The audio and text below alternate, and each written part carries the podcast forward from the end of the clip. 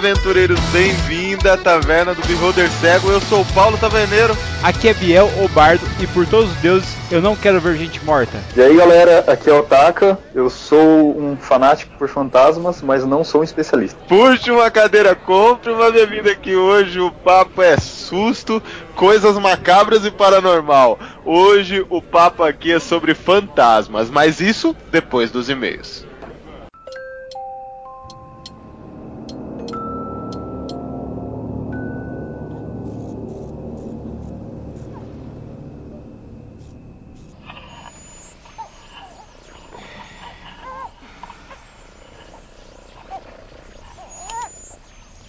John.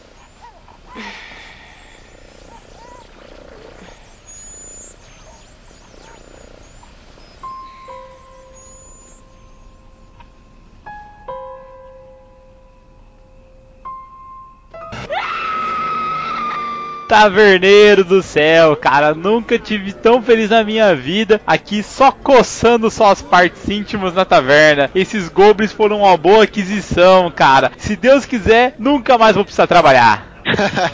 Você que pensa, Bardo, as coisas vão aumentando, a taverna tá aumentando e por isso precisamos dos goblins aqui para nos ajudar. E não vou mentir não, anda subindo uma ou outra moeda, hein? Mas não tem problema, fica pelo serviço, né não, Bardo? Com toda certeza, taverneiro. E falando em serviço, tem que lembrar nossos ouvintes aí que nós estamos com a mega promoção em nossa camisa taverna, taverneiro. R$ 29,90 apenas para você poder ajudar a taverna e adquirir a camisa do Dwarf no barril, galera. Não perca tempo, manda seu e-mail pro beholdercego@gmail.com e peça sua camisa. Se não sabe o tamanho que você usa, entre aqui na nossa fanpage do Facebook, vê o tamanho que tem a medida que fica mais adequada para você e faz seu pedido, cara. É verdade, Barda. Nossa camisa tá bombando, já vendemos várias peças. O nosso estoque tá acabando. Então garanta a sua e mande um e-mail aqui pra taverna, né não, Bardo? É isso aí, taverneiro. E se a pessoa não puder comprar agora a camisa ou já comprou a camisa, taverneiro, como é que ele pode ajudar a taverna a crescer ainda mais? Não tem problema, não tem problema, Bardo. Compartilhe com seus amigos, compartilhe no Facebook, fala pro seu amigo escutar, fala pra sua amiga escutar, porque isso só vai aumentar as habilidades dos seus personagens em mesa do RPG e também conhecer um pouco esse universo vasto de universos fantásticos, não é não, Bardo? Com toda certeza. E não posso deixar de lembrar, galera, que vocês devem também curtir o perfil BeholderCast no Twitter, onde nós colocamos alguns conteúdos exclusivos, algumas tirinhas legais aí, até mesmo algumas imagens bacanas também, entendeu? E completando ainda, Taverneiro, tem que mandar um abraço, cara, pro Dort de Campinas, que joga 3.5 e encontrou o Alexandre Taka, que é um brother nosso aqui, que até tá participando desse cast que nós estamos gravando hoje. Então, Dort, cara, o Alexandre tá falando a verdade, conhece eu, conhece o Taverneiro, é nosso brother, então vai um abraço especial para você, viu, cara? A galera da taverna já se cruzando já, hein, Bardo? É, cara, ainda a gente achou um absurdo isso, até porque as corujas não param de chegar, então nós temos gente de todo lugar do país, né, meu? É, e para começar essa brincadeira, eu vou puxar uma coruja aqui do Joseph, grande Joseph. Faz tempo que ele não mandava ali uma carta ou outra, chegou uma aqui, viu, Bardo? É, Taverneiro, eu achei que ele não tinha mandado, porque na verdade ele tava assistindo toda a temporada de Team Wolf até agora, cara. O Joseph deve ser um dos nossos já. Ah, não é dos que fez nada, não. Aqui o Joseph é taverna, rapaz. Ele, sim, ele manda assim. Saudações, mestre taverneiro e bardo. Manda o Goblin me servir. Gostei das novas contratações. Não, só não tenho muita confiança nesses pequenos aqui, então vou deixar minha espada por perto. Esses monstros são os melhores para qualquer ocasião de uma aventura, seja uma dungeon, um forte, uma estrada ou uma cidade. Eles se encaixam bem com um pouquinho de ajustes ali. Eles são grandes desafios para qualquer grupo. Ouvindo o cast, eu tive uma dúvida. Taverneiro, qual é a sua classe? E por que você deixou sua vida de matar e pilhar para ver uma taverna? Tenho que ir, uma caravana mercante me espera. Deixo aqui uma Onix pelos bons serviços e uma boa música. Até a próxima. a lá, Bart, tá querendo saber o meu segredo antes de abrir essa taverna. Eu não abri essa taverna do nada, não foi herança, não. Foi a pilhagem, Joseph. É realmente isso, Joseph. A gente não pode revelar ainda qual é a raça ainda, qual é a classe do taverneiro quando ele estava nos seus momentos de glória. Até porque isso vai ser uma coisa especial que a gente vai fazer aí, liberando aí as fichas do taverneiro e do bardo para vocês. Num momento mais propício, né, taverneiro? propício, vamos dizer assim, no momento mais propício. Então, gente, os goblins já estão trabalhando nisso ali. Tem dois goblins muito legais que estão desenhando aqui as imagens do taverneiro do bardo. E logo, logo, as fichas estão com vocês, não é não, bardo? É isso aí, taverneiro. E eu puxo aqui uma coruja, cara, de um novo ouvinte que eu não conhecia ele ainda não. William Halter Batista. Ele manda assim: Olá, nobres aventureiros. Aqui é o William Halter Batista de Itu, São Paulo. Ele começou já não mandando a classe e a raça dele, taverneiro. Acho que a gente deveria cortar o e-mail dele por aqui, né? Mas como a gente é bacana, nós vamos continuar, né não? Continua, continua. O cara é de tu, pô. Tudo é. Queria acrescentar algumas coisas sobre Troll Iron Fist. No começo do programa, foi levantada uma pequena questão sobre qual a decisão que o Troll iria tomar após a invasão e dominação de Califórnia. Uma das citações foi que, como ele é um Bugbear, ele vai ter o espírito de dominância. Porém, existe mais uma variável que pode mudar a história da guerra e da Aliança Negra. Primeiramente, o que foi citado é que o deus cultuado pela Aliança é Ragnar, que além de ser um deus dos Goblins, também é o deus da morte, e com isso existe Guarda-Luke, o sumo sacerdote máximo de Ragnar. É praticamente o braço direito de Troll, e seus conselhos sempre foram ouvidos, desde a aventura solo, ataque à Aliança Negra e ataque a Califor, vemos o quão influente ele é. Dessa forma, ele pode ser a quebra da balança que citaram. Quanto mais mortes acontecem perante a guerra, Len ou Ragnar simplesmente tem seu poder acrescido, e é bem difícil pensar que Troll ficará parado a partir de agora, até porque a lendária profecia que cerca o líder goblinoide tem que acontecer em algum momento. Um grande abraço. Cara, vou falar bem a verdade para você, William. Essa questão da profecia é aquele negócio do disse-me disse, sabe? Ninguém tem conhecimento de que realmente é verdade que o Troll só vai morrer quando a flecha de fogo aparecer, cara. Pode ser que realmente seja verdade, mas pode ser um puto do Miguel, sabe? Nós já falamos isso num cast também, acho que foi sobre mitos e lendas, aonde a pessoa chega e fala tantas vezes que ele não pode ser derrotado por ninguém, que a coisa começa a se espalhar e a galera nem tenta enfrentar ele, sabe? É uma tática de guerra, cara, até de próprio marketing. Eu gosto de mitos e lendas e esses boatos aí, mano, é muito legal, cara. Imagina de repente um cara encontra um personagem aí que tem um codinome que é flecha de fogo, sei lá, tá ligado? já vai ficar boladaço já.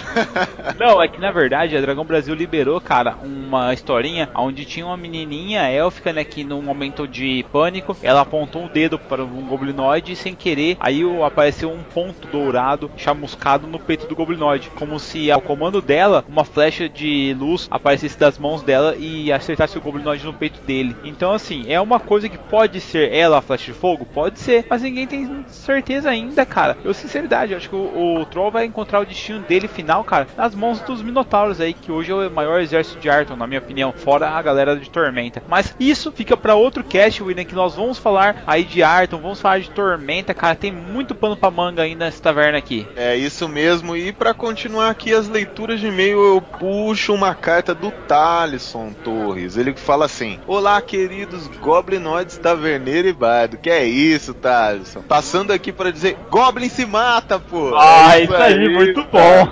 Manda ver, cara. Ele continua assim: Agora falando sério, a raça em si é muito boa, tamo junto, Talisson. Os hobbies e os bugs eu não gosto tanto. Futuramente pretendo jogar com ela se puder, principalmente por causa do Goblin mais foda que eu conheço o Styx. Não vou me atentar muito na descrição dele, porque estou aqui recomendando três jogos onde este ser verde é o protagonista. Então segue aí, ele indica ó, Of Orcs and Mens, Styx Masters of Shadow e Styx Shards of Darkness. Você já jogou esses jogos? Não, Bardo? Já joguei alguns deles, tá vendo? Mas vou fazer o seguinte, cara, vamos colocar na descrição do post lá no, no podcast.beholdercego.com e a galera pode entrar e dar uma olhada, cara, para ficar mais fácil, porque você falando fica meio complicado o cara digitar lá certinho para ele conseguir ter esse link, né? Perfeito, perfeito. E esse link também foi dado aí pelo Talisson, cara. Ele mandou aqui pra gente. Ele continua assim: o último saiu recentemente e os três são multiplataformas. Ele recomenda muito. Fora esses jogos fantásticos, eu deixo aqui também a leitura de um mangá onde os goblins têm o foco principal de vilão que eles são. Ele é pesado, mas é uma fantasia muito boa. Chama Goblin Slayer.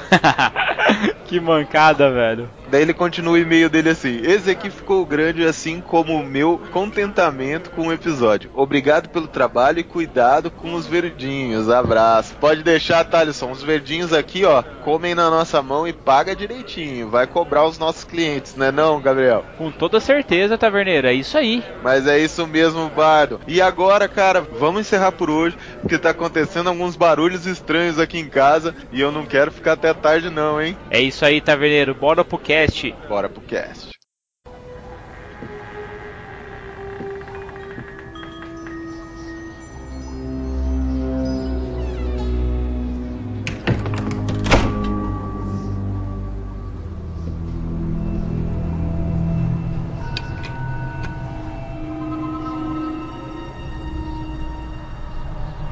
Bloody Mary.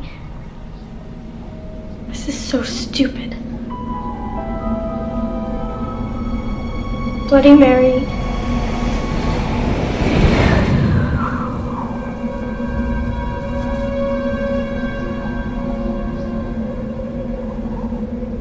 Bloody Mary.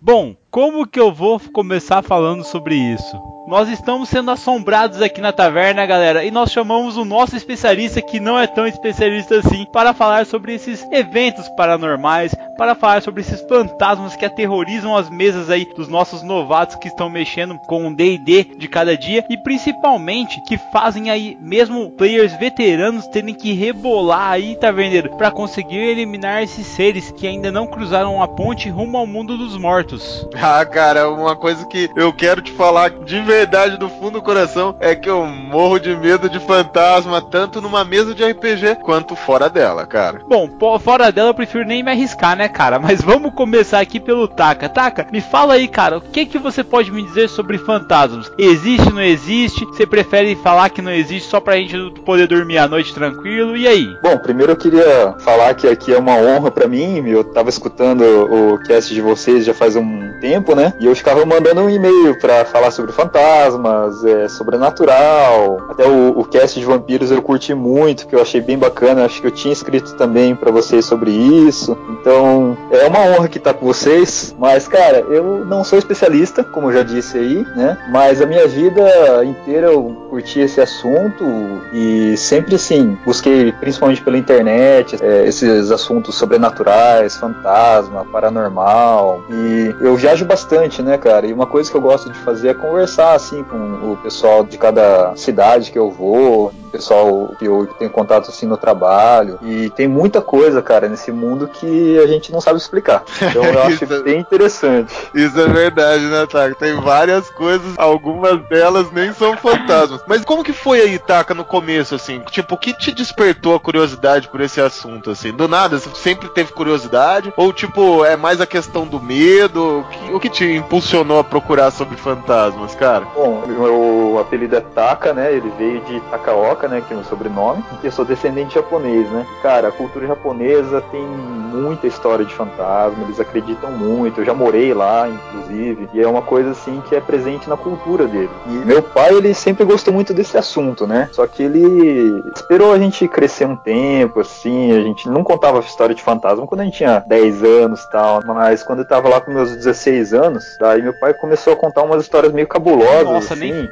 fudendo. Cara, certeza que você vai começar a falar de fantasma samurai, vai dar merda isso, taverneiro. Vamos parar por aqui? Agora começou, não tem volta, cara. É verdade que aquele negócio do numeral 4, CX. É, é verdade essa parada no Japão que o bicho pega lá mesmo? Verdade, é verdade, tanto na cultura japonesa quanto na chinesa, né? Em chinês eu não sei exatamente qual que é a- o, o som que a palavra morte faz, mas em japonês é shi, que é o número 4, né? Então Uhum. o japonês ele evita ao máximo o número 4, porque ele tem medo dessa simbologia da morte, né? Até tem uma história aí do meu pai que quando ele tava viajando, eu não sei se é uma influência aí de alguma coisa desse do número, né? Ele viu que a quilometragem do carro tava 44.443. Então ele pensou assim, opa, vou andar devagar para quando chegar no 4, né? Daí ele viu um caminhão desgovernado vindo, ele jogou o carro para fora da estrada e, e freou. E isso quando ele viu o carro tinha parado exatamente no 44.444. Caralho. Nossa, Não, velho. Eu já tô parecendo um porco espinho aqui, cara. Então, cara, eu, eu acho que a gente deveria pegar e fazer uma parada mais light hoje. Vamos parar de falar das paradas orientais, que tem o grito, tem o chamado, essas paradas meio hardcore, e falar dos ocidentais, tipo assim, aquele bichinho que você via de longe, aquela luz lá, aquele carinha com a lampadinha e tal, essas paradas assim que vocês acham. Eu acho que é bom é é ir pro lado japonês mesmo, cara. Os caras lá sabem como fazer. Cara, vai pro lado que vocês quiserem, porque, meu, fantasma tem pra todo lado, viu? Você não tá ajudando, você sabe disso, né? eu era moleque, cara, que eu tava na escola, assim, eu tinha um amigo, na verdade eu tenho um amigo, ele não deixou de ser meu amigo, tá ligado? Ele morreu. O nome dele é Edson. E, cara, ele tinha um vídeo japonês, uma fita, sabe? Uma fita cassete mesmo. Que era as paradas mais nervosas, assim, de fantasma. E eu lembro ainda que no dia que a gente foi ver na casa dele, tava todo mundo no sofá, sentado, vendo o vídeo lá. Porque era aquela fita inteira, tá ligado? Então, tipo, pra mim era uma eternidade. Hoje em dia, sei lá, Senhor dos Anéis tem mais tempo do que a fita, tá? Mas, tipo, devia ter uma hora e meia de fantasma, assim, só falando relatos de fantasmas e aparições e tudo em japonês assim, né? Porque lá tem revista, lá tem filmagem, lá tem foto, tem jornal específico só disso, né, cara? Os caras são meio malucão lá. E enquanto a gente tava vendo um vídeo assim, fez um barulhão fudido lá em cima, daí todo mundo borrando assim, subiu aquela galera, todo mundo junto, né? Porque a gente aprendeu em pânico que não pode se dividir, tá ligado? Lógico. Primeira regra de filme de terror, galera. Nunca fala assim, eu já volto e sai do local. Vai todo mundo junto, faz paradas juntas. Daí foi a galera tudo junto lá em cima e a gente encontrou nada, cara. Foi bizarro, assim. Puxei esse assunto mais por causa da questão desses vídeos. Tem vários isso mesmo, né? Vídeo, revista, foto. Os japoneses são bem ligados nesse vínculo espiritual, né? Sim, então. Eu já morei lá no Japão, né, cara? E quando eu, eu saía à noite, assim, o pessoal ficava meio cabreiro, porque tinha medo que eu ia explorar algum lugar que eu tinha lido em uma revista, tinha visto na internet e tal, tirar umas fotos. E o pessoal ficava cabreiro, cara, porque eles acreditam muito nisso. Não sei se é a religião deles, o que que é, mas eles Porra, tinham medo é- que eu trouxesse algum espírito, alguma coisa. Mas você é louco, tu vai tirar foto de onde apareceu o nego, cara. Você tá de sacanagem comigo. Isso é, na verdade, um cara querendo procurar merda, tá ligado? Não basta a merda vir até o cara, não, ele quer procurar, entendeu? Por isso que eu tô falando, pra gente focar em outro ramo, mas não, vocês querem fundo? Vamos fundo. E fala o seguinte, Taka, eu sei que tem uma floresta lá, que é a floresta dos suicidas, que os caras vão, que é um local tranquilo, que daí eles veem aquelas fantasminhas passeando pelas florestas de bambu lá. Vamos falar sobre isso, então? Então, vamos lá, ó. A Okigahara, que é o mar de árvores, né? Ela é uma floresta na base do Monte Fuji, cara. Essa eu não tive a oportunidade de visitar, né? Mas Ufa, menos mal. eu acho Ufa. interessante que todo ano, cara, o Corpo de Bombeiros e a polícia da cidade lá, eles fazem uma busca com vários voluntários pra achar vários cadáveres, porque é o segundo lugar no mundo onde mais se suicida gente. Caraca, velho. É que teve um romance, eu não sei se ele foi uma novela, um livro, acho que foi até os dois, em japonês, que foi escrito, em que o casal, eles se matam nessa floresta. Então, a partir disso daí, começou a ter muito suicídio nesse lugar. né? Vocês sabem que o Japão é, é campeão em suicídio porque o pessoal é muito depressivo lá, tal, tem vários problemas culturais, é, vários problemas sociais, né? E daí também teve um cara, um meio infeliz aí, que escreveu o Manual do Suicídio. Esse livro você encontra ainda, não sendo vendido, mas talvez em sebo e algumas cópias aí pela internet, né? Em japonês. E foi citado que esse lugar, por ser um lugar calmo, as árvores fecham a, a luz do sol, então ser um lugar meio sombrio, é o lugar perfeito para se cometer o suicídio. Daí tem várias lendas aí de que o solo é amaldiçoado e tem várias assombrações, vários fantasmas vagando, mas não, não tem como provar nada disso, né?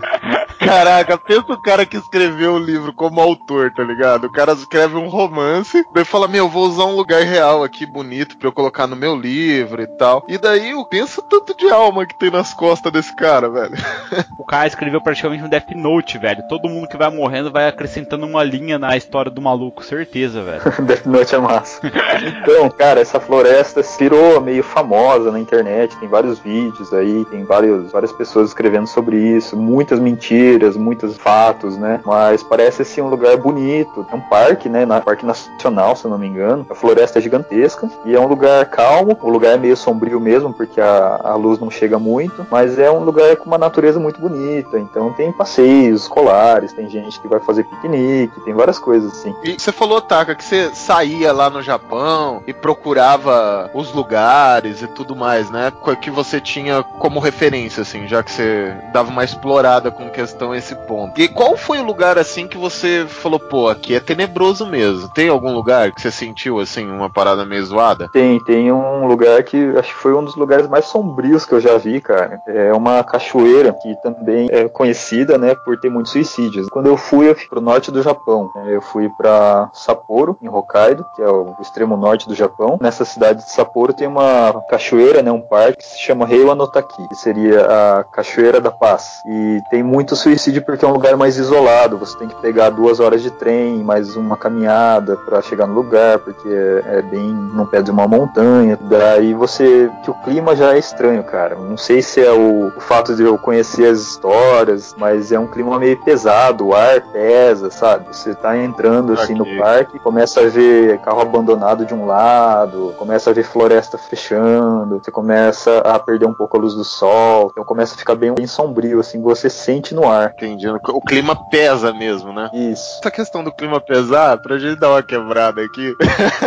eu vou contar um fato que aconteceu em casa, pô, com a minha mãe e com meu pai. Meu pai foi peão, né? Então, ele viveu em fazenda, né, cara? Principalmente no interior aqui de São Paulo, do Mato Grosso do Sul. Cuidava de gado, dos grandes fazendeiros e tudo mais. E teve uma fazenda que meu pai levou minha mãe, porque minha mãe tava grávida, né? Grávida do meu irmão mais velho. E nessa fazenda gigantesca lá, tinha a sede da fazenda, né? E era aquelas sedes gigantescas, sabe? Tipo, lugares onde, sei lá quando teve escravo, sabe? Essas coisas assim. Essas... Nossa, é a receita pra dar merda. Vamos lá, continua. É um lugar bom pra se visitar. É, não, cara, era bonito, cara. Era uma fazenda mesmo, tipo, de gado e tudo mais. Só pra você ter ideia, tinha cem- mais de 100 quartos, assim, a sede, tá ligado? E ele não tinha tanta gente na família, não- também não era um lugar colonial, que a galera reservava e tudo mais, então era só fazenda do cara. Então tinha essa grande sede, tinha o cemitério logo na frente, né? Porque era muito comum isso. E no cemitério tinha aquela capelinha. Então é, é muito comum essa estrutura nas grandes fazendas, na verdade, sabe? Só que o que, que acontece? A mulher, a esposa do cara, ou a mãe do cara, eu acho que é a mãe do cara, tinha falecido ali na casa e, tipo, tinha sido enterrada ali naquele cemitério. Então, tipo, tinha toda essa história, assim. E eu tinha muito quarto ali. Os caras não desmontavam os quartos. Então sempre tinha quarto lá que provavelmente não tinha coisa assim antiga, sabe? Dentro do armário, dentro dessas coisas. E daí meu pai foi lá e falou pra minha mãe, né? Deixa eu entrar dentro do coisa e falou assim: Ó, Beth, não mexe em nada além do quarto aqui que a gente tá e tudo mais. Porque o pessoal aqui acredita muito em fantasma e essas coisas, tá ligado? Então, tipo, se você ficar mexendo nas coisas, vai assustar a galera. Aí minha mãe, ah, tudo bem, né? Mas tudo bem, cara, você vai ficar um dia lá, sabe? Eles ficaram 15. Pô, minha mãe grávida, meu pai saía cedo pra trabalhar, sabe? Como peão e tudo mais. E ela ficava lá na sede, cara. O que que acontece? Um dia minha mãe falou: vou explorar essa casa aqui. e minha mãe não tem medo dessas Vai paradas. É, cara, eu sou cagão, mas ela não tem medo. E ela começou a abrir os quartos, sabe? Foi lá, abriu os quartos, via o que, que tinha no quarto, tal, não sei o que lá. E foi, foi que foi. Daí ela encontrou um quarto que era o quarto da mulher. E daí o quarto tava intacto, cara. Tipo, tinha a roupa de cama, tava tudo arrumado. Ela abriu o guarda-roupa, tinha as roupas da mulher e tudo mais. E daí ela falou: Ah, meu, não vou mexer aqui, né? Tipo, sacanagem, de quarto da mulher e tal, né? Tipo, não vou ficar violando as coisas aqui, né? E daí, beleza, daí saiu lá do quarto. Só que na hora que ela foi sair, ela virou, o quarto era gigantesco. E tinha um piano, cara. a, minha mãe, ela sabe tocar alguma coisa, tá ligado? e ela foi lá e abriu lá o piano, falou: Meu, vou tocar. Ai, e tocou uma música no piano. Cara, fraga só. Coincidentemente, era a música que a mulher tocava, saca? Tipo, não sei o que que era, mas tipo, era uma música que a mulher tocava. Minha mãe nunca falou pra mim a música certa, mas era a música que a mulher tocava. Daí minha mãe acabou de tocar e saiu do quarto. Só que daí, meu, começou aquela correria na casa, ela não sabia o que tava acontecendo. Minha mãe mó desligadona, assim, né? Galera correndo e levando as coisas lá pra fora. E daí ela falou, uai, o que que tá acontecendo? Ela grávida, foi lá ver. E daí ela sacou, sabe? Ela teve um estalo assim, sacou. Falou, putz, fiz merda. Daí ela entrou dentro do quarto lá dela e ficou de boa, né? Naquele quarto que ela tava. Meu pai chegou à noite, né? Da, cavalgando lá. Ele viu o povo tava fazendo uma reza lá na igreja, sabe? no túmulo da mulher, né? Enchendo de flor e tudo mais. Ele foi lá e tudo, participou e tal. Daí ele já entrou dentro da casa rindo, já vi. em direção da minha mãe. Sabia que a minha mãe tinha feito merda lá dentro, cara. Mas foi uma coisa que movimentou a galera pra caramba ali. A galera morrendo de medo e tal. Fizeram missa sete dias pra mulher. Caraca, A mano. galera toda morrendo de medo da tua mãe. E era minha mãe, né, meu? E daí como que ela vai falar que era ela? Não falou, né? Deixou isso no ar aí. Deixa quieto, né, meu? Cara, eu nunca tive história de fantasma assim, velho. Eu acho que é porque eu nunca fui atrás dessas paradas, porque eu sempre fui cagão em relação a isso, velho. Sério mesmo. Então, mas a gente procura até achar, né, meu? É, ótimo. E E, aí, aí, quando que- você acha? É igual a mulher lá do chamado, tá ligado? Viu a fita, assistiu e se fudeu. E aí? Que legal. É, quando você acha, você caga e, sei lá, caga e senta, né? E aí, que você achou? Já, Taca? Fala aí pra gente. Abre o jogo. Cara, até hoje não achei nada. Eu, eu já visitei alguns lugares aí que dizem que sai fantasma, você consegue fotografar e tal. Ah, até, Taverneiro, deixa eu explicar o porquê que todo mundo no Japão quer tirar foto, quer filmar alguma parada. Tem uma empresa lá no Japão, cara, que eles pagam 100 dólares por foto que eles considerem que seja de um fantasma. Ou uma gravação, alguma coisa. Então, assim, é uma forma de ganhar grana lá. Ou seja, lá aquele Ghost Facers do Supernatural existe mesmo. Os caras vão atrás com câmera pra tentar filmar os fenômenos, assim. Lá é muito comum, cara. Você vai em qualquer lugar assim que é mais famosinho por ser assombrado, alguma coisa assim. Sempre tem uma galera, os jovens andando de carro à noite, procurando, tirando foto. Tem uns malucos que ficam rodando por aí pra ganhar uma grana. E essa empresa, cara, eles lançam acho que um DVD a cada, sei lá, trimestre, a cada semestre, alguma coisa assim. Já fazem vários anos, né? E a maioria dos vídeos de fantasma que você vê ou no YouTube, alguma coisa assim, é, fantasmas japoneses, fotos, são dessa empresa, porque eles compram nessas fotos esses vídeos. Tem muita montagem, mas tem muita foto bem cabreira, cara. Pô, Taca, mas tipo, que a galera morre de medo. Lá a galera é mais tranquila com relação a isso ou eles têm medo também? Eu acho que eles têm medo também, mas é a questão da curiosidade, né? O sobrenatural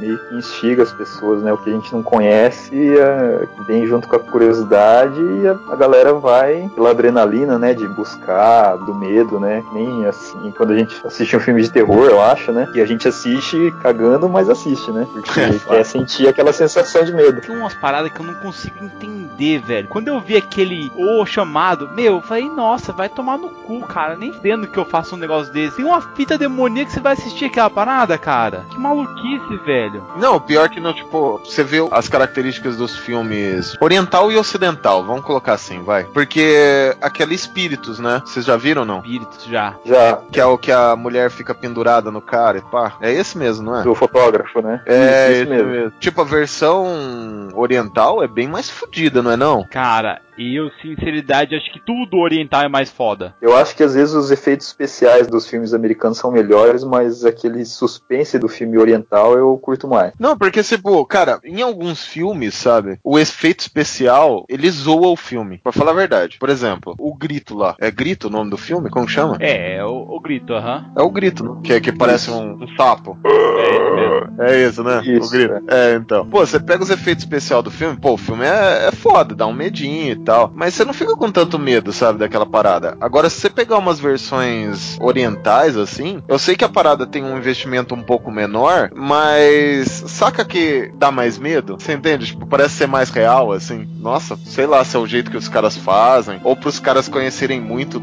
esse tema. Eu sei que os filmes relacionados a fantasmas, a espíritos, essas coisas, japoneses, sempre são mais fodidos, assim. Cara, eu, sinceridade, eu não sei como é que funciona em relação a fantasmas, mas mesmo na Europa nós temos ali, né, a lenda do Cavaleiro Sem Cabeça, nós temos ali alguns fantasmas que já são já incorporados na cultura pop. O problema é que o japonês ele sempre pega um tema, alguma coisa assim meio sombria que tá lá no, no cu do Judas do, Nihon e coloca pra nós, cara, com uma roupagem nova, que é assustador demais, cara. Aquele grito, o modo como foi feito, o grito mesmo, como foi feito o chamado, as aparições, aquilo, cara, vai ser pular da cadeira direto, sabe? É umas paradas muito estranhas. E nós estamos tendo agora uma vasta coletânea de novos filmes de terror que são pirados, cara. Esse bagulho de colocar bonecas, sabe, de porcelana. Porra, nem fudendo que eu vou ter uma boneca de porcelana na minha casa, cara. Nossa, que, que medo aquela parada.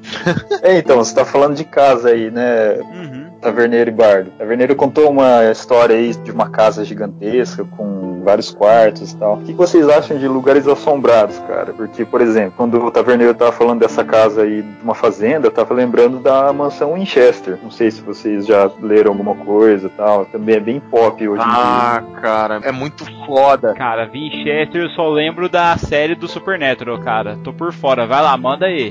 Nossa, meu, é muito massa esse lugar, Bardo. É muito fodido. As- Tudo zoado, né? Conta aí pra gente, Taka. É, então, ela ficou famosa, né? A internet hoje tá bombando com essa casa aí. Antigamente era um outro site que publicava, mas basicamente essa é a casa real que está lá hoje nos Estados Unidos da, da família Winchester, né? E o que, que aconteceu? Lá na época da guerra, lá, a família Winchester, eles produziam os rifles Winchester, né? Que meio que eram revolucionários, eram as melhores armas da época. Então, essas armas mataram muitas pessoas. A esposa do criador das armas Winchester, ela começou a ver os espíritos das pessoas que foram mortas por essas armas. Imagina quanta gente que era. Então, ela começou a ficar meio louca, né? Ela começou a construir cômodos na casa para alojar os espíritos e para eles pararem de incomodar ela. Então, durante vários anos, ela continuou construindo essa casa, tinha várias equipes de construção, tal. Começou a faltar espaço nessa casa, ela começava a demolir para reconstruir. Então, essa casa tem tipo sete cozinhas, não sei quantos quartos, tem escadas que dão pro teto, tem portas que você abre e é um vão, você dá direto para fora da casa onde você cai se você atravessar a porta. Dizem que tem passagens secretas. Hoje essa casa está até aberta à visitação, tem vários vídeos nessa casa aí de pessoas que conseguiram visitar. É uma atração hoje em dia, né? Mas Atração eu acho legal quem, essa cara? história. É, quem que entra num negócio desse pra visitar? Fora você, velho. Quem que entra? Por isso, né? É, eu acho legal essa história, cara, porque assim, a história é que os espíritos convenceram a mulher a fazer alguma coisa. Ela ficou tão incomodada que ela construía o espaço para a alma deles ficarem mais tranquilas. Cara, tem 160 quartos e 10 mil janelas. Só pra você ter ideia. Que loucura que é a construção, tá ligado? É muito zoado. Eu tinha escutado ela realmente numa reportagem da TV, sabe? Tipo, Discover alguma coisa, Discover History, sabe? Essas coisas. Pensa só, cara. Eu fui num lugar que não tem relacionado muito a fantasma, assim, mas o clima era muito pesado. Era um lugar onde é que eles sacrificavam os escravos, sabe? E já tinha um clima muito tenso lá. E era mais um lugar histórico de um lugar assombrado, sabe? Agora imagina você entrando numa casa dessa, cara. Você fica maluco. Cara, estão falando de mansão aí. ah, Tem um filme, vou falar bem a verdade. Eu não assisti porque, como eu disse, eu sou cagão pra caralho. Mas tem aquela horror em MTV lá. Isso é uma casa, é uma cidade? Por favor, me expliquem. É, pelo pouco que eu sei, MTV é uma cidade, se não me engano, acho que a, onde tem casa que ficou famosa porque tiveram vários assassinatos nessa casa. Daí uma família quis comprar ela bem barata, né? Achando que tava fazendo um bom negócio. E daí o pai acho que matou toda a família também. E daí tem uma foto famosa aí que tiraram da casa vazia onde aparece uma criança. Assim, eu aluguei esse filme na época, né? E eu assisti, sabe? Daí no nos extras assim mostra os fatos reais, sabe, que aconteceram. Então, tipo, tem foto dos documentos de perícia e tudo mais. O que que aconteceu? Isso mesmo que Taka falou. Aconteceu um assassinato que um cara matou todo mundo, a família inteira e depois se matou. E essa casa ficou meio amaldiçoada e tal, daí uma família achou um preço legal, mudou pra lá, comprou a casa e aconteceu a mesma coisa, tá ligado? E daí ficou esse curse rodeando essa casa, sabe? Caraca, velho. Tô ficando arrepiado com esse cast, cara. Sério mesmo, tá ligado? Não, cara, a gente tá aqui falando de vários casos aí de casas famosas, casos famosos aí que hoje estão na cultura pop, mas não precisa ir muito longe não, cara. Aqui na minha Não, vamos cidade, longe, vamos longe, vamos longe. É, vamos longe. não, não traz pra cá as paradas. Vocês são bobo, velho. Só uma historinha rápida. A minha tia tava procurando uma casa pra se mudar, né? E ah, ela não é espírita, ela não é sensitiva nem nada, assim. Tem essa galera que, que sente, né? Umas energias e tal. Daí ela chegou e foi naquelas casas mais antigas, não sei se vocês estão ligados. Sabe aquelas casas que tem na frente, assim, debaixo do telhado, um, um vidro onde o pessoal colocava a imagem de santo antigamente. Sei, sei. Então, tem muito em casa antiga, né? E geralmente você tem um alçapão, alguma coisa para ter acesso, ou você constrói e põe o santo lá e depois você coloca o, o vidro lá para proteger, né? E a minha tia chegou numa casa dessa, não tinha imagem de santo nem nada, mas tinha ali um, um cômodo no sótão que a mulher que queria vender a casa falou assim: ó, nunca abra esse cômodo. Imagina, você tá indo comprar uma casa e você escuta um negócio desse. Nem fudendo. É, daí você já fica meio cabreiro. Gente do céu, não entendo isso. Você tem uma parada de tipo, nunca abre esse cômodo, por que, que você vai comprar uma casa assim, meu? Sai daí, sabe? Pra abrir o cômodo, pô. É ótimo.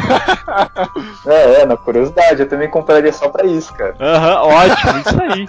Gente, isso tem problema, vocês nunca viram aquele filme de Jin, que o bicho é um demônio, que daí ele vai passando de corpo pra corpo e vai matando a galera. Isso pra mim já basta, tá ligado? Porque eu sei que eu não posso ter contato com o cara. Agora o fantasma é um bicho que ele, primeiro, ele passa pelas paredes, ele ignora tudo e todos, e ele pode manifestar e lidar com a matéria quando ele bem quiser. Então ele pode jogar uma parede em cima de você, quando ele quiser. Gente, sério? Mas e daí, Taka? Continue. Não, então, é que minha tia ficou cabreira, né? Daí ela nem comprou a casa e tal. Mas, cara, é, tem muito lugar que a gente não sabe, tem muita história. Ela nem foi atrás Não, de não, ela, ela- então, ela disse que a família inteira sentiu algum negócio quando entrou na casa, e ela falou assim que a casa não queria que ela comprasse essa casa. Daí eu falei, meu, como é que você acha que a casa tá se comunicando com você? Daí ela falou assim, cara, tinha alguma coisa muito pesada, a gente não se sentia bem, e ela não, não quis nem falar muito sobre o assunto, não. Nossa, isso é foda, né, meu? Mas teve um outro lugar que eu fui, é que assim, eu trabalho fazendo avaliações de imóveis, então eu vejo muitas casas aí que são bem cabreiras, né? Aí eu fui numa cidadezinha, agora não vou lembrar o nome, lá no Paraná, e daí eu fui fazer um serviço, todo mundo falou, ó, aquela casa ali, né, é assombrada, né? E eu vi, cara, o aluguel da casa era muito baixo, e a casa era a maior casa da cidade. Então, pra você ver que essas histórias influenciam o povo mesmo, né? Daí eu fui na polícia e eles falaram, ah, é, teve um assassinato aí nessa casa tal, né? Eu falei, ah, mas é que eu escutei umas histórias de fantasma e não sei o que. Eles falaram, ah, não, isso daí é tudo brincadeira povo aí, mas é, a gente só conseguiu identificar o corpo por causa de uma tatuagem no pé. A a mulher morava sozinha, né? E encontraram o corpo depois de meses que ela tava lá. Nossa, que maluco, Pô, que cara. E deixa eu fazer uma pergunta pra vocês. Em relação aí a esses fantasmas, essas coisas assim, Yutaka, a intenção deles ali, tipo, igual a sua tia falou, meu, a casa não queria que a gente comprasse ela. Será que a casa escolhe uma família pra ela atormentar, cara? É assim que funciona a parada? Então, cara, eu não sei, porque tem aí uma galera, que eu tava falando, tem uma galera que curte, né? Nesses anos aí de pesquisa, de, de sair correndo atrás, de conhecer galera, de encontro, essas coisas, conheci muita gente que se diz que faz contato, que é bruxo, que é não sei o quê, né? Que vê, que conversa, né? Com espíritos e tal. Cada pessoa tem uma teoria, né? Tem os espíritas falam que não, que os espíritos estão aí perdidos, sabe? Não querem atrapalhar ninguém. Algumas linhas do espiritismo, né, que falam isso. Eles estão perdidos, por isso eles não querem fazer mal, mas é, é bom que a gente não tente se comunicar, a não ser que, que a gente queira ajudar, né? Então eu acho interessante isso, porque jogo RPG também e sempre tem esse negócio, né? Ele é um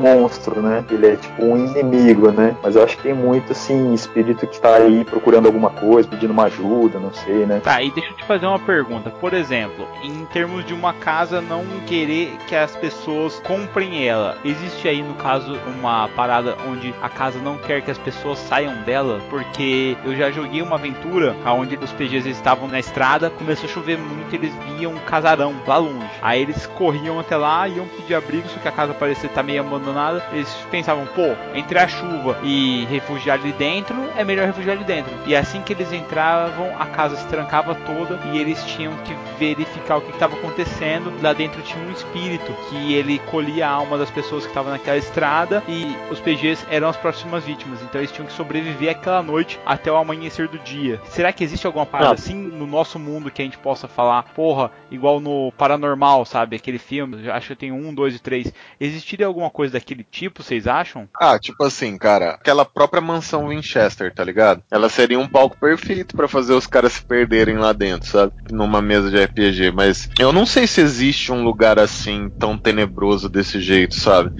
A galera fala que hoje em dia, assim, é, tá muito mais difícil de encontrar fantasmas, porque era questão de reflexo das lentes e tal. Mas, meu, nem tudo são reflexos de lentes, né, cara? Então eu não sei se existe um lugar desse tipo, mas que a mansão Winchester seria um bom terreno pra galera se perder lá dentro, porque tem porta pro teto, porta pro chão. Porta pro chão, cara. Imagina você entrando numa casa onde é que tem uma porta que dá pro chão mesmo. Deve ser biruta, cara. Principalmente pra você deixar os caras perdidos lá dentro e eles precisam da ajuda do espírito pra poder sair de lá. Aí sim ia ser foda. Então, é que tem duas teorias aí, cara. Hum. Porque assim, se a gente fala de ah, lugar assombrado, né? Geralmente surgem as duas primeiras teorias do seguinte: ou o lugar tem um espírito de alguém que morou lá, ou que morreu lá, que é meio apegado a esse lugar, ou a segunda teoria é que esse lugar é amaldiçoado não por um espírito, mas o lugar em si tem alguma coisa de errado, tipo é um portal para alguma coisa, é um, é um lugar onde se faziam rituais e o lugar ficou marcado com isso, então ele tem uma energia que chama os espíritos, entendeu? Então é ou um espírito específico ou é o problema local. Tá, e deixa eu fazer uma pergunta. Esses lugares que vocês acham assim, tipo, foi um campo de batalha, ou mesmo igual o pessoal fala que vai visitar aqueles campos de concentração e se sentem mal, sabe? Porque parece que tem alguma coisa pesada ali. Vocês acham que tem resquícios da. até a própria energia humana ali naqueles locais, cara? Tipo, que pode se juntar e dar vazão aí a um ser, alguma coisa assim, a um lamento, alguma coisa desse tipo? Cara, agora não falando só de parte sobrenatural, assim, da história do lugar. Por exemplo, se você for num campo de batalha onde você soube que teve uma batalha histórica, épica, tal, você sente que o lugar é diferente, mas eu acho que é um, um fator mais psicológico, né? Agora, eu não sei se eu acredito muito, né? Eu sou muito cético, apesar de buscar muito, muito essas coisas sobrenaturais, em relação a realmente ter uma energia lá que te faça sentir alguma coisa assim. Então eu acho que eu tenho muito esse fator psicológico. E deixa É, eu te fazer uma exemplo. pergunta, Otaka. Você já brincou com aquelas tábuas de Ouija, né? Que o pessoal fala, brincadeira do copo, essas coisas assim? Então, justamente por acreditar muito nesse fator psicológico, cara, eu acho que eu brinquei uma vez numa festa com os colegas e tal. A galera ficou muito impressionada tal. A gente escreveu as letras em vermelho, mas não aconteceu nada, na minha opinião. Mas cada um fica falando uma história diferente. Então, acho que tem muito fator psicológico nisso daí, né? Tem muitos relatos aí que a galera fala que aconteceu alguma coisa, mas assim, questão não é nem que eu acredito em X ou Y, não, é questão de respeito a justamente porque eu gosto dessas coisas sobrenaturais, eu não, não fico provocando nem brincando, né? Porque isso pra mim é uma brincadeira. Entendo. E deixa eu falar pra vocês, eh, não é uma história minha, como eu disse, eu sou cagão pra caramba nessas coisas, mas é uma história que minha mãe me contou e minha tia afirmou que realmente aconteceu isso. Pra vocês terem ideia, meu avô, né, o pai dela morreu quando ela só tinha 3 anos de idade. Naquela época, isso 60 anos atrás, assim, era muito difícil pra uma senhora, no caso minha avó, cuidar de três filhas. É, minha avó deixava elas com a mãe dela, né, no caso com a avó, ia trabalhar, ela trabalhava de costureira na época, e ali onde elas moravam, tinha uma família que tinha um menino que ele tinha uma doença, ninguém sabia na época qual doença que era, só que o menino só conseguia ficar deitado, ele era muito doente, ele era muito fraco. E as meninas começaram, as meninas, no caso minha mãe e as irmãs dela, ainda iam visitar o menino, e elas falavam que o menino era muito bonito. E nessa época elas começaram a ir na escola e começaram a falar de fazer a invocação de espíritos lá, estilo aquela tábua de Ouija. Eu não sei como é que funcionava na época, galera, mas deve ser estilo compasso, estilo alguma coisa assim. Só que elas pegaram e foram fazer isso durante uma noite que minha avó demorou pra chegar, e elas foram fizeram isso dentro de um cemitério, pra variar um pouco. Vocês estão vendo que é o caminho da merda, né? Mas beleza, vamos lá. Não, você vai cagar, caga direito, né, velho? Essa, essa é a Então, aí, a minha tia, a do meio, ela era mais sensitiva das três. Meu, foi indo, foi indo, e a varetinha começou a mexer, e elas descobriram que o nome do fantasma era Asdrubal. Aí elas começaram, Asdrubal, você tá aí? Meu, começou a aparecer algumas coisas na casa delas. E em um certo momento, eh, elas começaram a perguntar coisas assim, bem estranhas mesmo. E o tal do Asdrubal lá apontou o ponteiro por morte e criança. Aí elas, mas quem que é? Quem que é? Aí foi desenhando nas letras e falou vizinho. E no dia seguinte o moleque tinha, era camado tudo mais, faleceu. E elas ficaram todas cagadas. Caralho. E elas contaram isso pra minha avó. Sabe o que, que minha avó fez, cara? Minha avó pegou uma cinta, arregaçou as três, depois pegou a tábua que ela tava usando, foi, queimou, chamou o padre, o padre benzeu todas elas, benzeu a casa, e quando o padre saiu da casa, ele falou assim: Meu, olha, eu não sei o que fizeram aqui, mas nunca mais mexam com isso. A surra foi tão forte que, meu, mesmo após aí passar 50 anos disso daí, minha mãe se lembra com todos os detalhes, cara, tudo o que aconteceu. E minha tia confirmou isso na reunião de família. E eu fiquei de cagado, meu, porque é uma coisa assim que a gente brinca aqui tudo mais tal. E meu pai, quando era vivo, meu pai faleceu já faz dois anos já, ele falava, falava assim, olha, eu, de que sempre que eu tava perto dela, eu vi um senhor parado perto dela, e eu nunca sei quem é esse cara, e mesmo quando de noite, quando eu acordo, eu vejo que tem alguém no canto do nosso quarto olhando para ela. Cara. Aí, cara, entra aquela questão, meu, porra, será que é o pai dela protegendo ela, olhando por ela? Porque a gente acredita que os espíritos estão ali para olhar por nós, né? Ou será que é o tal das Drubal, sabe? Entra aquela parada e fala, caralho, cara, são as coisas que você fica pensando e você fica até maluco pensando nisso. Se você começar a analisar certinho, será que tem alguma coisa aí? Será que foi coincidência? Não foi? Então são histórias assim que você fica meio cabreiro, por isso que eu não mexo com essas coisas, cara. Outro dia eu tava aqui jogando computador numa boa, editando um cast, de repente caiu o meu action figure do Predador aqui. Cara, deu um pulo. No momento tava na biblioteca, no outro tava no meu quarto já, cara. Tanto medo que eu tenho dessas coisas. Não, dá medo. Cara, na hora, na hora do medo, todo mundo é rápido, todo mundo é forte, velho. Você sai levantando portão, você sai, você tira tudo da frente, você consegue pular mais alto do que o normal. Você, na hora do medo, você tem um boost ali. O lugar que eu passei mal, lembra que eu falei que eu não se senti bem no lugar? Que, é, que a gente tá falando questão psicológica, fator histórico. Na oficina de Brenan, lá em Recife. Brenan, eles era uma família muito nobre lá, né? Tem um museu de armas lá, um dos irmãos, e o outro tem uma oficina de arte. É meio bizarro as artes que os caras fazem, sabe? Quem conhece um pouco de arte vai ler e vai lá ver as torturas e tudo mais, sabe? Quem não conhece vê só umas estátuas meio doidas, sabe? Mas quem conhece um pouco entende algumas coisas de lá. E nessa oficina dele tem uma parte onde os escravos lá que eu falei. E lá eu senti o clima pesar mesmo, cara. E assim, como meu vô e a família veio todo mundo da roça, assim, a galera acredita em massa em fantasmas, sabe? Tipo, eles já viram coisas assim que eles não sabem explicar e tudo mais. Então, quem mora em fazenda sabe que é tudo muito escuro, né, cara? Aparecem umas pessoas estranhas no meio do nada. Por exemplo, fazenda do meu vô, né? Fazenda não, mas ele morava na fazenda, né? Meu, de repente vira e mexe aparecia um cara lá, sabe? Tipo, a fazenda era no meio do nada, cara. Aparecia pessoas, sabe? Do nada, tipo, andarilhos. Mas não é um viajante, Cara, assim? Falar pra vocês que é meio bizarro isso. Tipo, aparece um andarilho no meio da noite, sabe? O cara chega, Ah. tem até um, um ditado que a galera fala assim, que não é pra você recusar nada, sabe? Tipo, nunca recuse nada. Ah, cara, no meio da noite,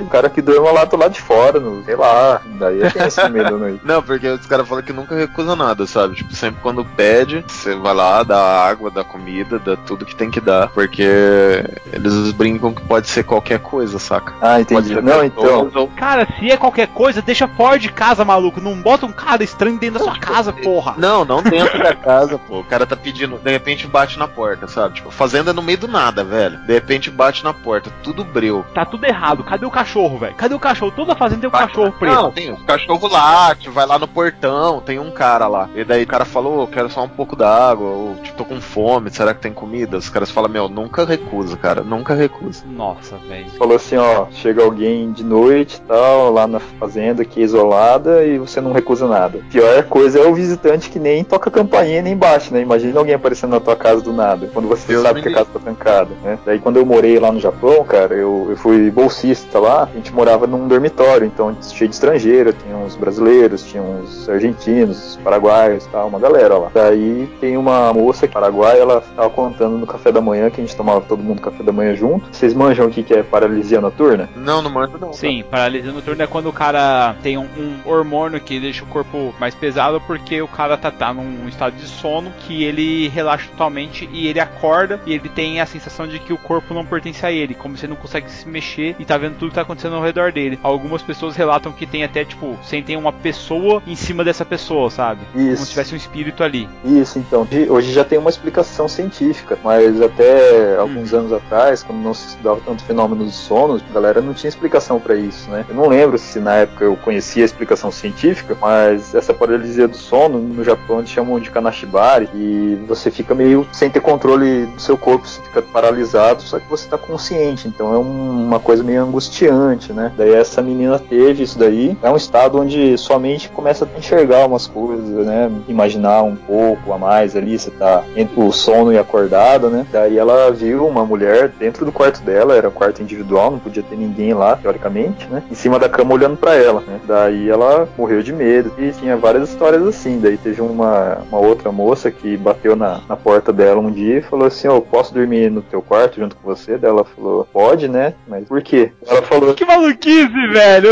Ela falou assim: Não, eu vi alguma coisa no meu quarto, cara. Daí, o que, que você viu, né? Ela, não, não quero falar sobre isso, né? Eu até tava brincando com os caras lá, né? Pô, é fácil assim, eu vou chegar no quarto das minas e falar assim: Ô, posso dormir no teu quarto? Por quê? Não, no, seu, no meu quarto e tal, né? Ah, mas o que, que é? Por que, que você quer dormir no, no meu quarto? Ah, não quero falar sobre isso. Vamos entrando aí, né? Cara, tem algumas coisas que eu, igual eu falei, sabe? E eu não acredito parada, mas eu prefiro não arriscar. Eu, eu acho que essa galera que vai atrás dessas coisas aí, às vezes acaba achando coisa que não deveria e acaba se fudendo. Então eu prefiro ficar na minha, porque merda vai vir de alguma maneira. Não adianta, você não consegue fugir dela.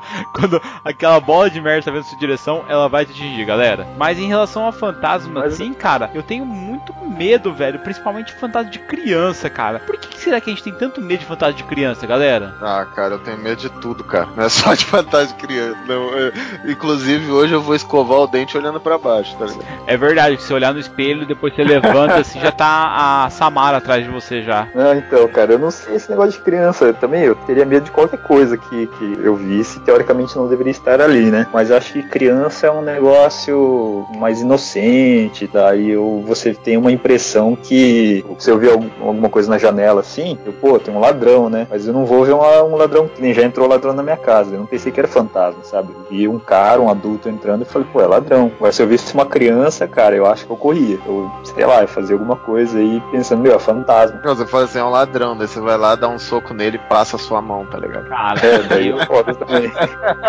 Pô, mas tem uma outra história, cara, que eu lembrei agora, eu falei de olhar pela janela. Cara, era duas da tarde, assim, era de dia, não era de noite nem nada, não. Daí eu tava falando com uma ex-namorada minha no telefone, e ela morava em Curitiba na época, né? Daí eu tava conversando com ela sobre vários assuntos, tal, de boa. Daí ela ficou quieta, né? Eu falei, ô, mas tá tudo bem, né? Ela falou, meu, eu vi alguém passando na janela, né? nossa eu não senhora. tinha ido visitar ela, né? Daí eu falei assim, não, mas, pô, né, eu não conhecia a casa dela, né? Passou alguma coisa, tipo, não, passou uma pessoa na janela. Deu, pô, liga pra polícia, cara, né? Tranca portas, fecha as janelas aí, vai pra um cômodo mais seguro, se tranca no banheiro com o telefone, liga pra polícia. Ela falou, não, não, tá, é o seguinte, você não tá entendendo. Eu moro no sétimo andar. Nossa Como senhora. passou uma pessoa no sétimo andar? E é por isso que ela é ex. o Taka desligou o telefone e ela virou ex. É isso, essa é a história. Fazer. Ai, cara, que bom se todos os fantasmas fossem igual os fantasmas se divertem, né? Não, mas cara, os fantasmas de Diverte ainda são, sei lá, de boa ainda. Agora a questão é a seguinte, pelo menos nas minhas mesas, o fantasma tá ali pra ferrar os jogadores, cara. Sério, porque é um bicho muito apelão, é um bicho que você tem que ter como você vai atingir ele. Hoje, por exemplo, como é que a gente conseguiria é, acabar com um fantasma em uma casa hoje? Seria através de exorcismo, não é? É o único meio, não é? Ou tem mais algum que eu não sei? Taca, é com você, cara. Então, Bardo, conhecendo aí o pouco que escuto dos seus casts, cara, eu acho que você é um mestre que gosta de ferrar. Tenho essa leve impressão, né? Que é um É mestre. isso aí, tá. Boa leitura. Boa leitura.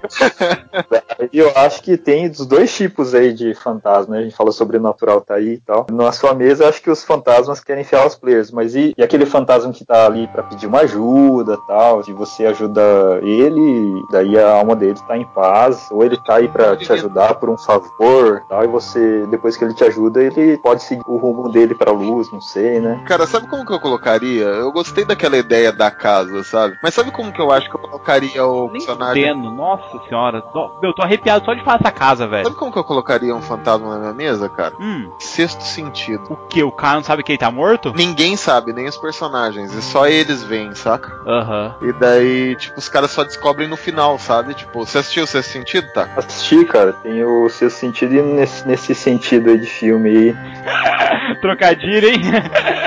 Esse tipo de filme tem também os outros. Não sei se vocês É. assistiram. É, o Sim, assisti. Pô, é foda. E daí eu acho que seria um negócio massa pra colocar na mesa. Os caras descobrirem no final. Não que eles estão mortos, tipo o final do Lost, assim, não. Mas tipo, que aquela pessoa ou algo só eles notam, sabe? Tipo, depois eles sacam isso. E que aquela pessoa só tava de passagem ali, saca? Pô, velho, você deu um spoiler aí. Roda porque eu nunca assisti Lost, hein? Ah, beleza. Ah, cara, mas, meu, é, é muito antigo, velho. Não é spoiler.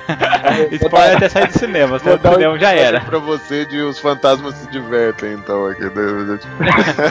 Não, galera, mas levando pro lado do RPG, eu tenho receio de usar os fantasmas aí em certos universos, porque às vezes eles não condizem, né, com que a carga do local passe para os personagens. Por exemplo, agora que eu tô mestrando The Curse of Thread, porra, é um lugar perfeito para você usar fantasmas, mas em outros locais, em Arton, por exemplo, é o mesmo mundo de Eberron, em Neverwinter Nights, você não tem aí possibilidade. Eu acho que na verdade vai de cada mestre, mas eu acho que você não tem é, tanta possibilidade de usar os fantasmas. E é um bicho terrível, sabe? Porque querendo ou não, ele pode brincar com os players ali, adotando a forma de um antigo companheiro ou mesmo um antigo parente que possa fazer o player sentir aí na alma ali como que ele fez falta, como que ele poderia ter ajudado aquele cara e até fazer aí o player aí abaixar a guarda o suficiente para ele atacar o player. E quando ele ataca aí com uma própria dreno de energia, ele pode levar o cara a óbito facinho. Ah, cara, e sabe qual que é o problema da inserção do fantasma? É que ele tem que ser muito bem feito, tá ligado? Porque um fantasma, como o Taka conversou aqui, a gente tá conversando, tudo que a gente falou tem um motivo, tá ligado? Não é à toa. Por exemplo, um ladrão, tudo bem, né? O Taka foi lá, falou que entraram na casa dele, ia roubar, era um ladrão. Aí tudo bem, o motivo é bem simples. Agora, um fantasma, pra ele não ter feito ciclo de passagem pro outro mundo, ele tem que ter uma história atrás. Então, provavelmente envolve uma história muito maior, é muito mais complexo pro mestre colocar. Mas seria uma coisa muito legal colocar numa mesa, cara. Porque não é verdade, tá? O fantasma não tá lá à toa, tem que ter uma história por trás dele. Senão não fica nem assustador, sabe? É, eu acho que tem que ter pelo menos algum plot aí, por exemplo, ah, você entra no- na casa assombrada que daí é o território dele, por isso ele se manifesta. É, naquela teoria de que os fantasmas, o sobrenatural tá por todo lado, senão eles iam se manifestar a todo momento e iam interagir sempre, mas acho que não tem sentido, né? Já que a gente não vê a toda hora, não é uma coisa assim do dia a dia, né? É, cara, e outra Mas coisa. deixa eu perguntar, vocês têm experiência de mestrar, né? É, colocariam assim o efeito do fantasma, né? Você coloca ele em cena, tem um efeito psicológico, né? Do medo, do pavor, alguma coisa. Mas fora isso, o que, o que afetaria os players assim, numa mesa? Cara, eu, na minha opinião, o que eu acho legal do fantasma é o seguinte: primeiro, os players começam a sentir que a atmosfera do ambiente mudou. É, o local fica mais gelado, eles começam a ter um- um- uma respiração um pouco mais letárgica, como se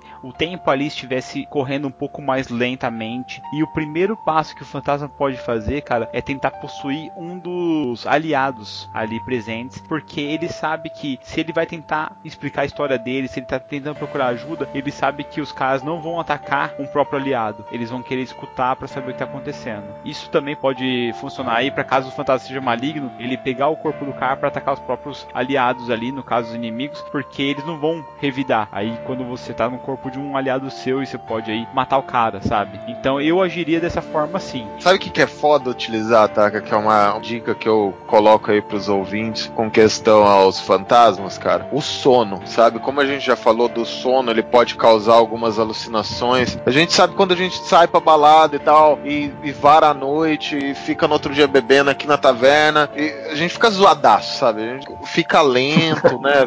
Cara, é verdade, pô. Então. É, é verdade, é verdade. O primeiro lugar que eu atacaria, assim, os personagens seria no sono, sabe? Uma tentativa de não deixar eles dormirem por algum motivo e daí eles não saberem se aquilo é uma ilusão e não é uma ilusão, entende? Se eles estão imaginando aquilo ou se não estão imaginando, sabe? Eu acho que eu colocaria esse clima de tensão em determinado momento, viu, né? Que numa mesa de RPG a gente pode ir pros extremos ali e o fantasma envolve uma morte, no caso. Então você, às vezes, ocultaria essa morte e eu acho que trabalhar nessa questão de colocar os players em dúvida se aquilo é real ou não, isso já cria um clima meio sombrio, assim. Entendi. Mano, bacana. É tenso.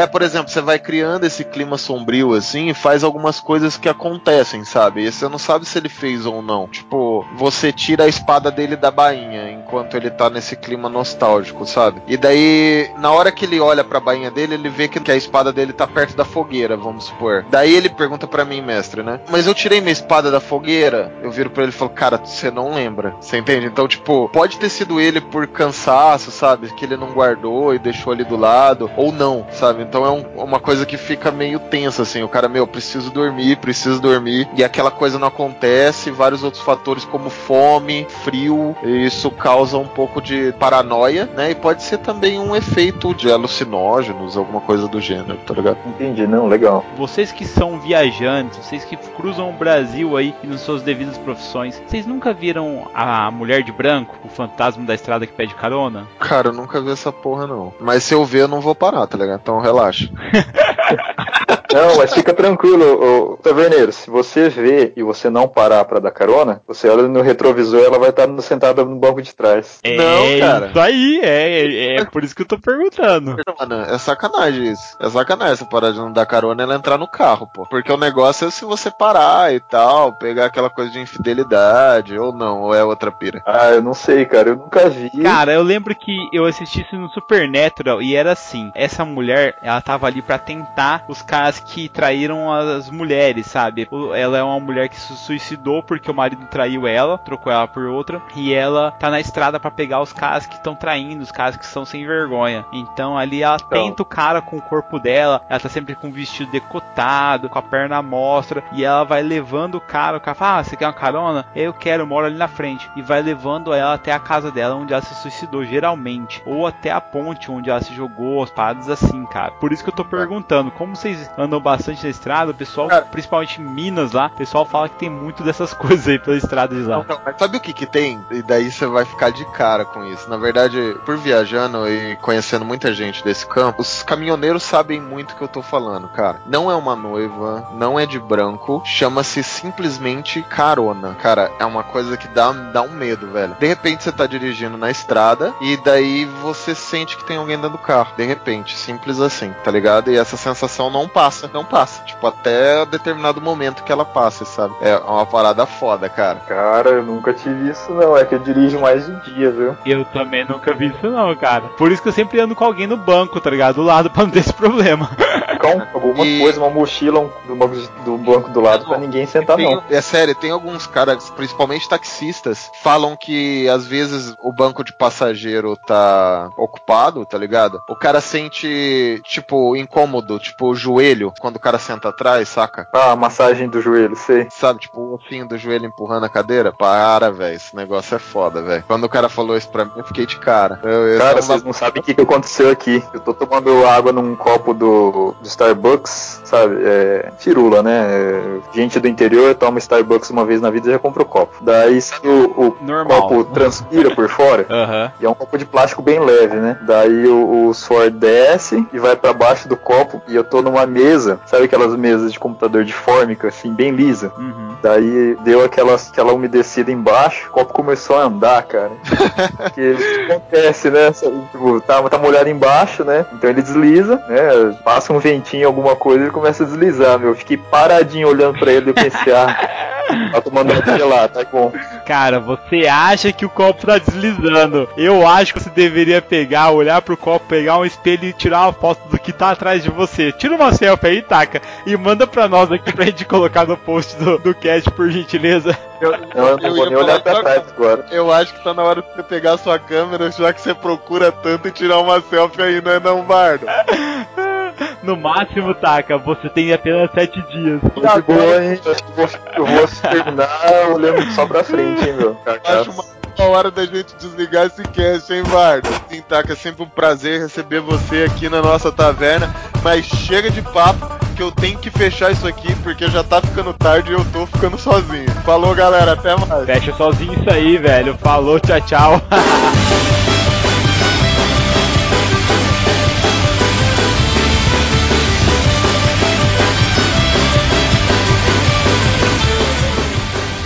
Caro ouvinte da Taverna do Beholder Cego, você tem sete dias para espalhar esse cast para cinco companheiros seus. Se você não fizer isso, você será perseguido pelo bardo tocador de taiko que não te deixará em paz até conseguir a sua alma. Ha ha ha ha ha ha.